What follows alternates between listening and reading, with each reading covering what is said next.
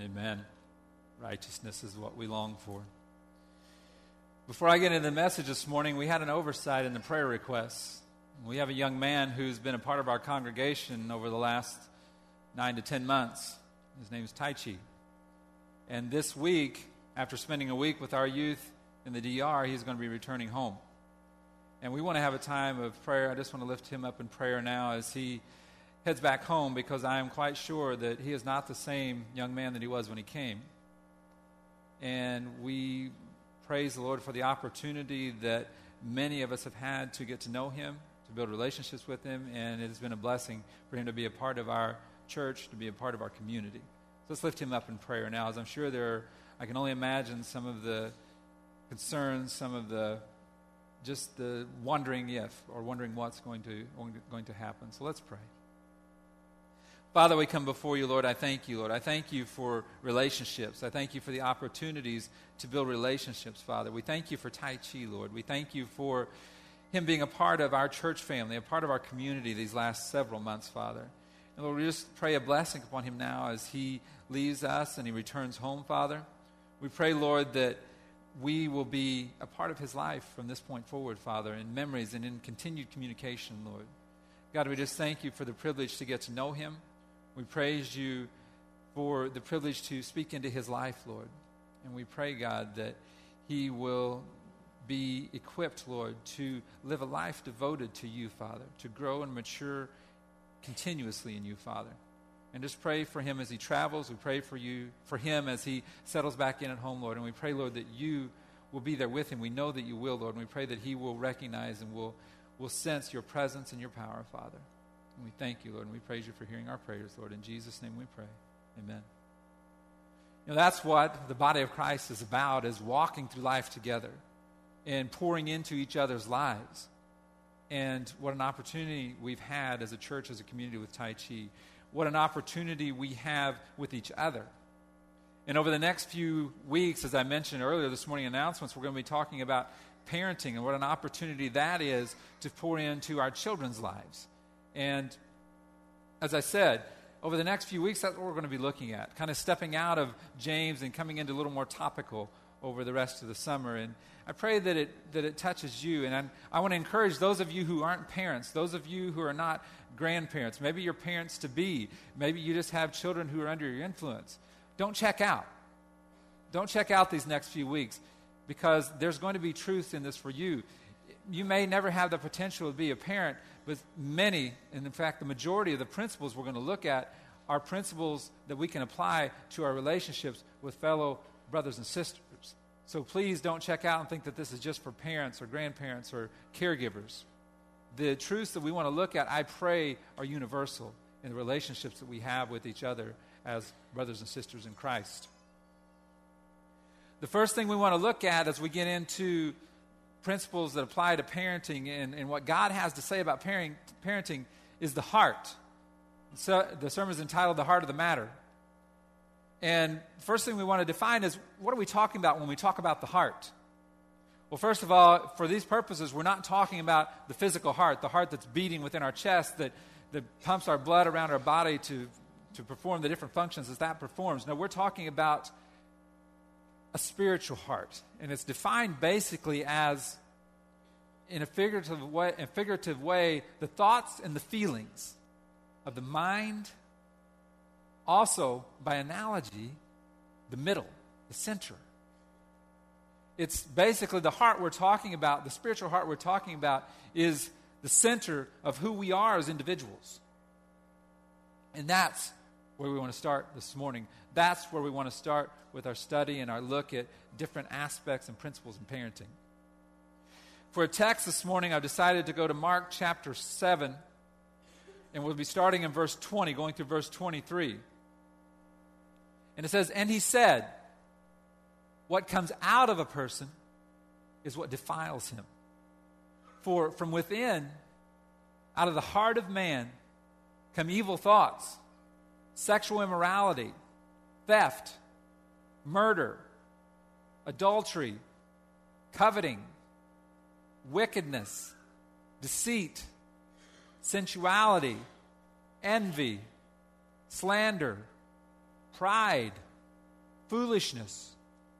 All these evil things come from within, and they defile a person. Let's pray. Father, we come before you this morning, Lord God. We praise you for this text this morning, Lord. We, we praise you for the truth this morning. And we pray, God, that you will guide us through this this morning as we look at our hearts, as we look at the hearts of our children, as we look at the hearts of each other, Father. We just pray for wisdom to understand it, to have the tools to be able to address it, Father. We praise you in advance for your guidance, and we thank you for your wisdom, Father. In Jesus' name we pray. Amen. Well, I again have it divided into three different subjects this morning, three different topics. And the first thing we want to look at is the problem. What exactly is the problem that we're facing? And that problem is the fact that we are all born sinners. Remember, Paul said, For all have sinned and fall short of the glory of God. It doesn't say some, he says, All have sinned and fall short of the glory of God. And that, again, as I said, is a problem. It's a very big problem. Well, what does it cost us? What does that problem cost us? In Isaiah chapter 59, verse 2,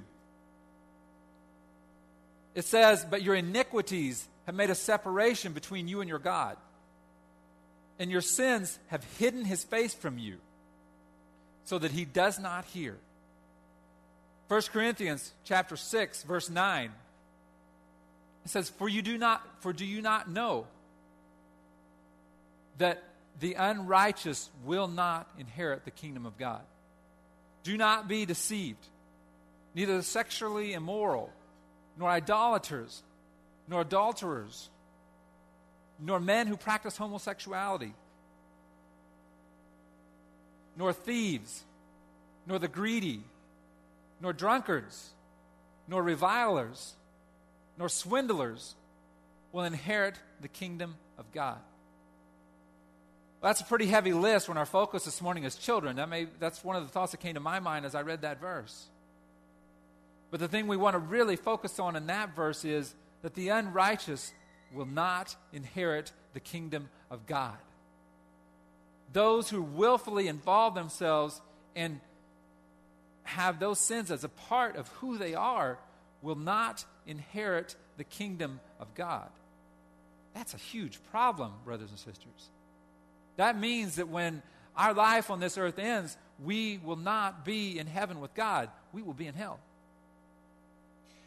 the unrighteous will not inherit the kingdom of God. Well, let's look back at our text from Mark just a little bit as we list some of these sins and we look at them. We talked. I mentioned that this is kind of a heavy list when we're talking about children. Well, is it? Some of the things he lists in Mark, verse 21, it's evil thoughts. You think our children have evil thoughts?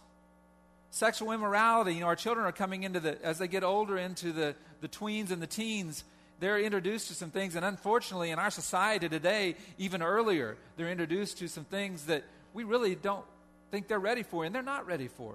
And they're not introduced to it in the way that God intends it to be introduced to them, or what He has planned for it. They are introduced to it in a sinful and explained to them in a sinful way and encouraged to participate in a sinful way. This is an issue with our children. Another thing they deal with is theft. Have you ever caught your children stealing just little things or even big things? What about murder? Jesus said if we're angry at someone in our hearts, it's the same as murder. What about adultery? No, they're not married yet, but those sexual sins and the and tendencies can build up toward that. What about coveting? Do your children desire something that someone else has? What about wickedness or deceit? Do you see that in your children at times? Sensuality, and that's not just a sexual thing that we were referring to earlier, that's looking for things of the flesh to satisfy us, pleasures of the flesh, whether it be food or even, sadly, drugs. Things that, that satisfy our senses and feed our senses. What about envy? Do, do your children envy things that other children have? What about slander? Do your children talk bad about other children? They kind of word they kind of give words back and forth and fuss about each other. We've seen it, haven't we? We've heard it. What about pride? Do your children have pride? Do they, do they want people to pay attention to them for what they've done or what they've accomplished? Foolishness. Well, do we see foolishness? We see foolishness not only in our children, we, we not only see these sins in our children, none of them, but we see this rampant in our world today. Just foolishness, lack of thought or concern or, or any foresight in, in many things that people do. Well, what do we do about these things? What do we do when we see these sins in our children? Well, the reality is we can't be righteous enough. We've talked about that many times. We talked about the unrighteous not inheriting, inheriting the kingdom of heaven. The reality is we can't be righteous enough to inherit the kingdom of heaven. Our children cannot be righteous enough to inherit the kingdom of heaven. The reality is God does it. And we know that when we come to a saving relationship with Jesus Christ, that God does it. God saves us from eternity. His righteousness is imputed, is put upon us so that we have our ticket into heaven. We know that. We believe that. We want to just stand on that as, as, as affirmed and true this morning. But how? What we want to look at this morning is how do we live as overcomers? When we ex- have accepted the righteousness of Christ for our ticket into heaven, then we still have this life to live. And that's what we're seeing manifested in our children. That's what we're seeing manifested in our fellow brothers and sisters. It doesn't look like they're living a life for God. And that's what we want to address this morning. We want to see where their heart is. And in doing so, we want to learn how we teach our children to rise above sin, how we teach our children to be overcomers. And the reality is, the way we do that is we go to the source. Well, what is the source? In verse 21, it says, From within, out of the heart of man come these things come these sins that we talked about. But also, out of the heart of man come the fruits of the Spirit that we've talked about earlier when we went through Galatians. In Luke chapter 6, verse 45, it says, A good person out of the good treasure of his heart produces good. And the evil person out of his evil treasure produces evil. For out of the abundance of his heart, the mouth speaks. Again, it points us back to know that a heart change is required in order for these manifestations of sin to be taken care of, to be removed, to be removed from us. Well, how do we get that heart change? Well, the reality is we ask and we believe, and we trust and know that God will supernaturally change that in us in 2 Corinthians chapter 5 verse 17. Therefore, if anyone is in Christ, he is a new creation. The old has passed away. Behold, the new has come. What's the solution? To give our life to Jesus Christ. The solution is to lead our children to a life, a relationship with Jesus Christ. So, how does that help us change our kids? I want to ask you this morning what's wrong with your kids? What would you say is wrong with your kids? And I'm not looking for details and I'm not looking for audible answers here this morning, but I ask you to ask yourself what's wrong with your children? And I think to summarize it, we would all say, well, they don't behave. they don't do what I expect them to do. They don't do what I believe God expects them to do. What have we decided this morning? We decided that the heart determines behavior. Well, how have many of us learned to deal with behavior? How do we deal with behavior? We, we reward good behavior and we punish bad behavior. That's the way many of us have been raised. That's the way we're treated in our jobs. That's the way we've been treated throughout life. If you do good things, you get good things. If you do bad things, you get bad things. In general. It doesn't always work out that way. But in general, that's what we've been taught in the natural. And what we do with our children is we try to make them stop being bad. We do this very thing. We try to reward good behavior and we try to punish bad behavior. And that's where we stop. The reality is, we have to look at their hearts. We have to seek to understand and we have to seek to apply the grace of Jesus Christ to their hearts. Because remember, what's in their hearts is manifested in acts of sin. What's in our hearts is manifested in acts of sin. Scripture says that we looked at, and Mark says these acts of sin defile them. In verse 23, I'm going to go back to the message paraphrase again. It says, All these are vomit from the heart. All these manifesta- manifestations of sin are vomit from the heart. What's that tell us? That tells me that treating behavior alone is just simply cleaning up vomit. If we don't get to the source of the vomit, if we don't get to the source of the sin, it will just find other ways to manifest itself. If you're dealing with a sickness, if you have uh, some sort of illness, and you just treat the symptoms, there may be an infection, there may be a blockage, there may be something wrong. If you don't deal with that, you're going to continually be dealing with the vomit. And if we don't deal with the heart issues that are leading to the manifestations of sin in our children, we're going to be continually, constantly dealing with the vomit of their sinful hearts. But how do you know what's in the hearts of your children? Well, there's only thing, one thing you do need to know. We're all born sinners. So, what's in their heart naturally is a sin nature. How? How do we change that heart? Believe the gospel. It's that simple. Believe that Christ took our sins, paid the full penalty for us, and empowered us to overcome it. That's why he came. That's why he died. That's why he was resurrected. That's why he sits as an intercessor at the right hand of God in heaven today. To give us the power to live as overcomers.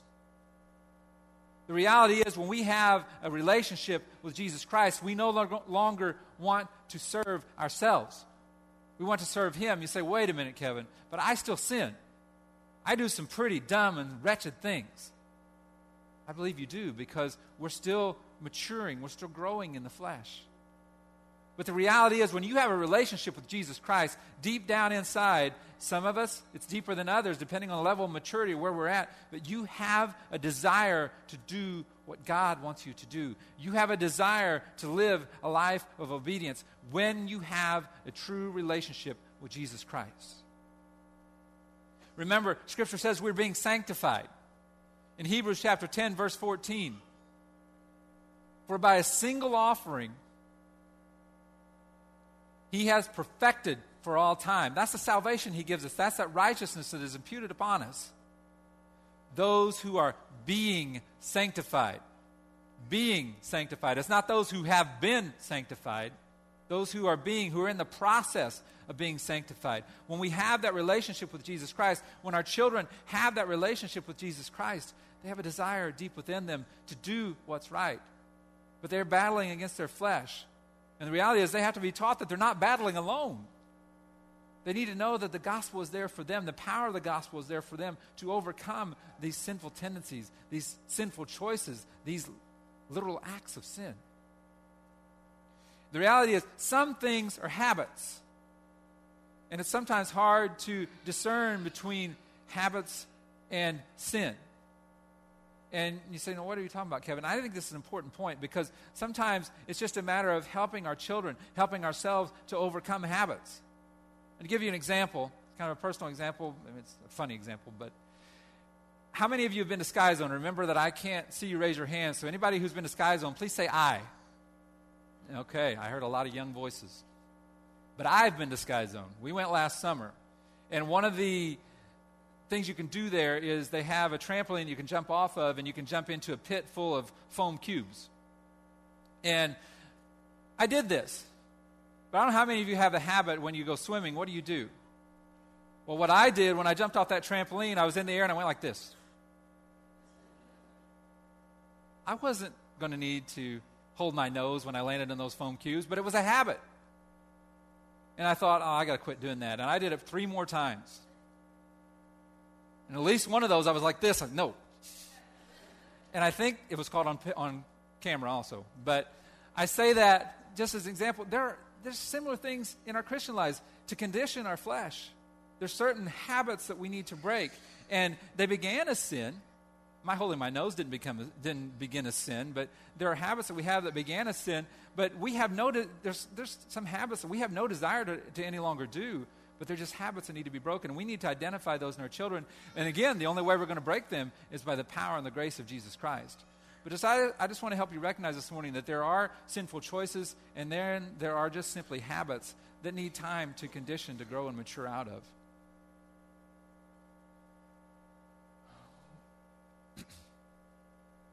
But the reality is, going back to this idea of behavior, when we work on behavior alone and when we focus simply on behavior, there's always new bad behavior to come up behind it.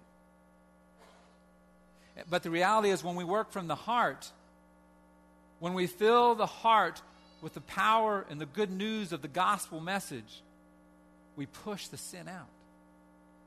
You see, we're so used to just trying to scrape off the behavior, but then it just keeps remanifesting itself.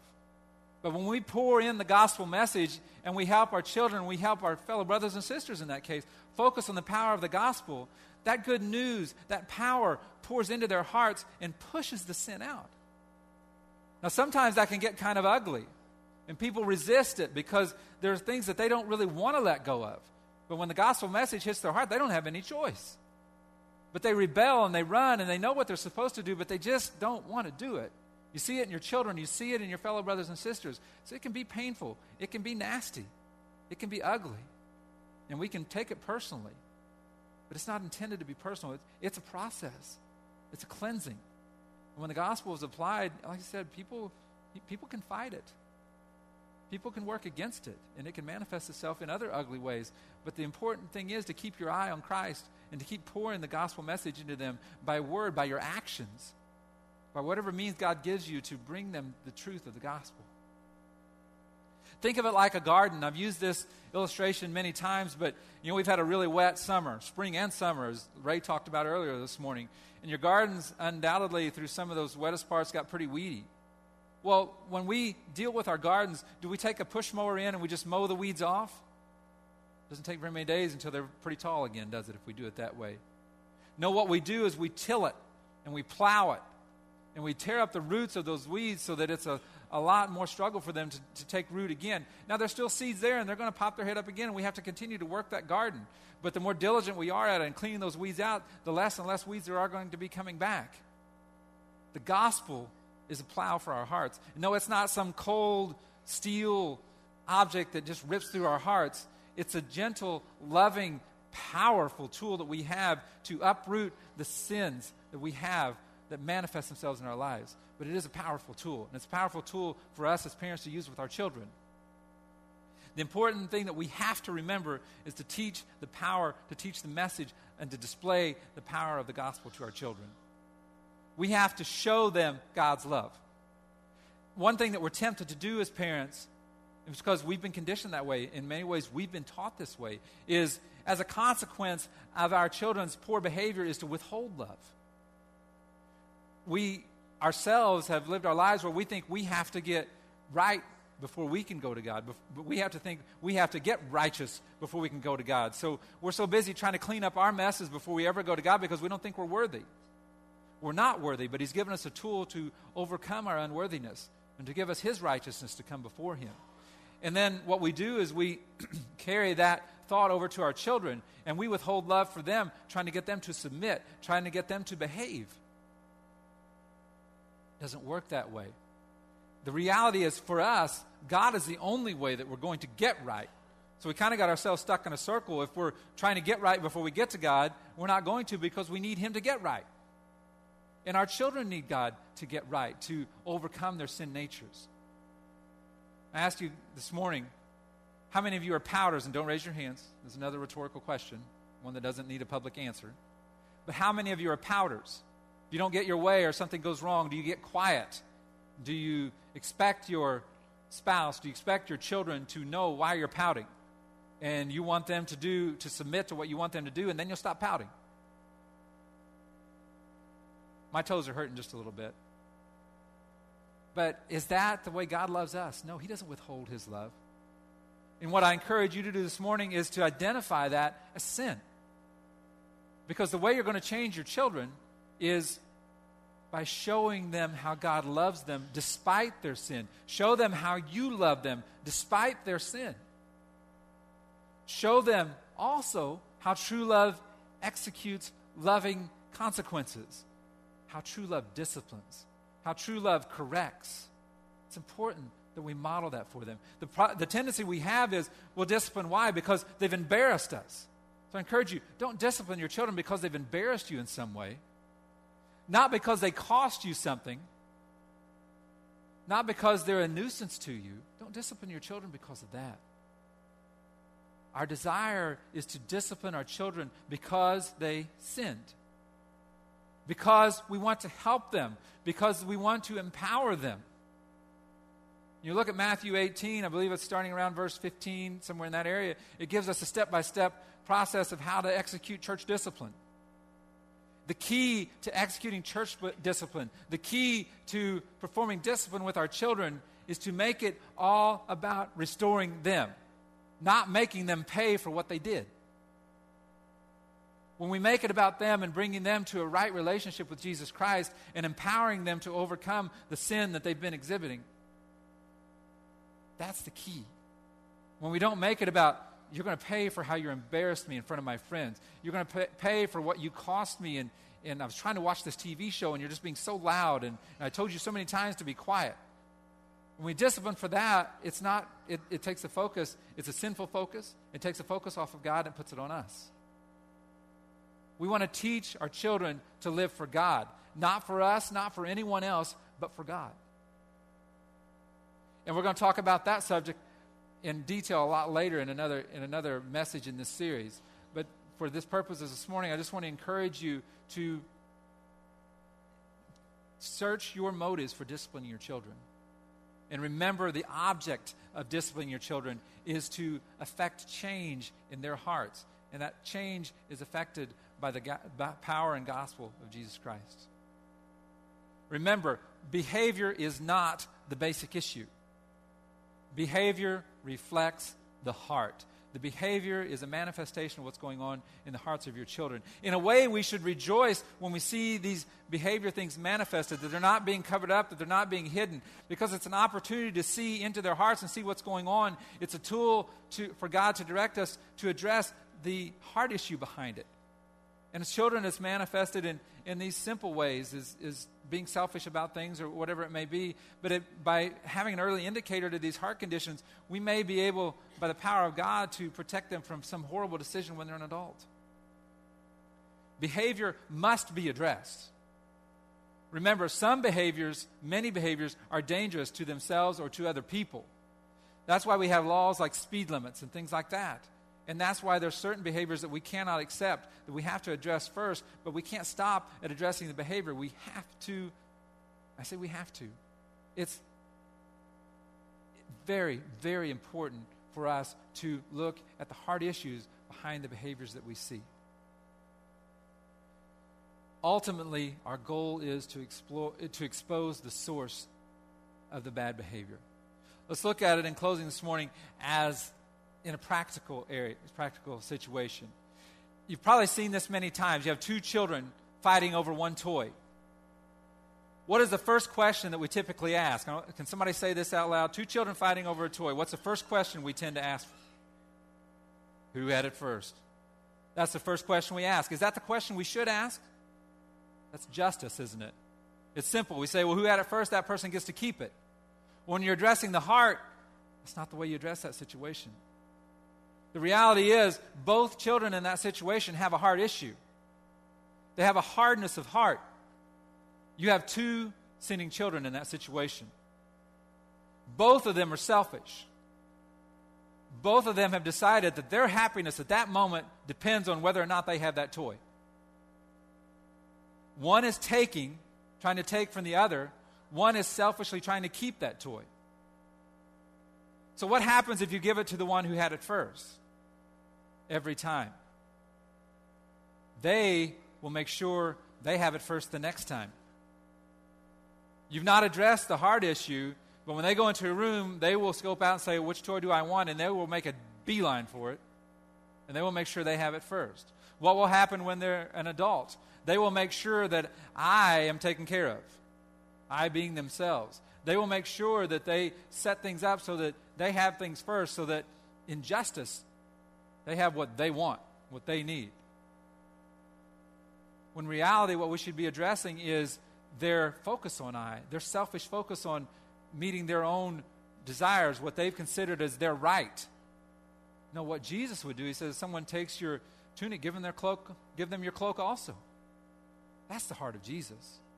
And that's the heart issue we would, in that situation, we would address with our children. Discipline must address attitudes of the heart and not just behavior. Discipline cannot just be based on justice because justice overlooks attitudes of the heart. It just looks at circumstances, simply circumstances, and does not address the heart. What we need to do as parents is to engage our children, to get involved in their lives, not just reprove them when they do things wrong, but we need to be a part of their lives. We need to help them to focus on the cross. We need to help them be connected to the power source.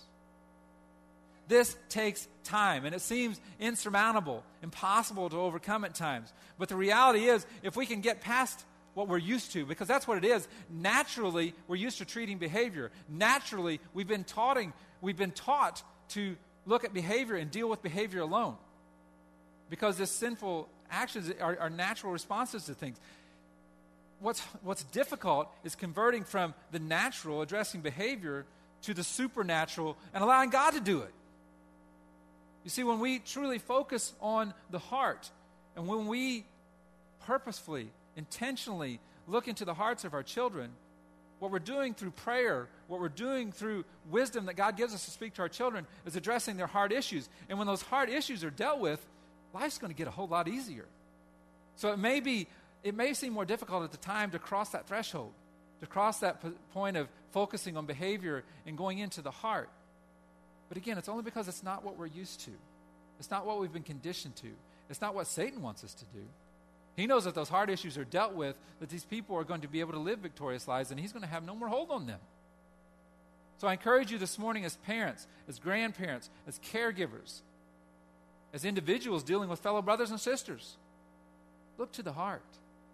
And when those heart issues are dealt with supernaturally, not by anything you've done, anything you're capable of doing, but by the grace of God overcoming those issues in their hearts, the sinful manifestations, the behavior will change. And it may take time. It will take time in many cases. There are those times, and I'm sure many of you can testify in your own life and to people you come in contact with, when they came to a saving relationship with Jesus Christ, there were sinful behaviors that disappeared instantly. They were gone. But there are those, like we talked about this morning, that will take time, that we are being sanctified. This morning we touched on several areas. But I want to leave you with a thought that it must begin with the heart. As we talk over the next four weeks in other areas, it all comes back to dealing with the heart, with your children, with your grandchildren, with fellow brothers and sisters. If we don't focus on the heart, we are going to struggle, and we are going to struggle, and we are going to struggle. But when we focus on the heart, we will see change. Some cases slow, some places instantly, but we will see change when we draw on the power and the gift that is available to us in the saving and empowering grace of Jesus Christ. Let's pray. Father, we come before you this morning, Lord. I praise you, God, for that power. Lord, I praise you for the ability, the tools that you give us to focus on the heart, Lord. God, help us to overcome what man has established before what comes naturally to us, Father, in trying to deal with behavioral issues and sin manifestations in the flesh. Lord, help us to cross that threshold, to overcome that hump, and Lord, to learn to allow you to supernaturally deal with the matters of our heart, to change our hearts, to uproot, to push out the sins that manifest themselves in our lives, Father. Lord, give us the peace, give us the power to rest in you and trust, Lord, that you will change. Give us wisdom as parents to identify sinful choices, to identify manifestations of sin, to help and come alongside our children and help them to overcome what may just be bad habits, Father. Give us the wisdom to discern those things, the wisdom to overcome those things, Father. And we praise you, Lord, that we know that that power is available. Just give us the strength, Lord, to connect to it, to address the matters of the heart, Father, and to rejoice in the results, Father, the results that will be there, Lord. We praise you for that, God. We praise you, Lord, that we have that power so that we won't be creating whitewashed tombs like we read about earlier this morning, Lord, in Matthew. Lord, help us to address the hearts of our children, Lord, so that they will be cleansed from the inside out, that they won't be those dead men's bones, Father. That we won't be dead men's bones walking around, that we won't be those whitewashed tombs, Lord, but we will be glowing and overflowing with the changing power and majesty of your grace, Lord. We praise you, Father, and we thank you, God. In Jesus' name we pray. Amen.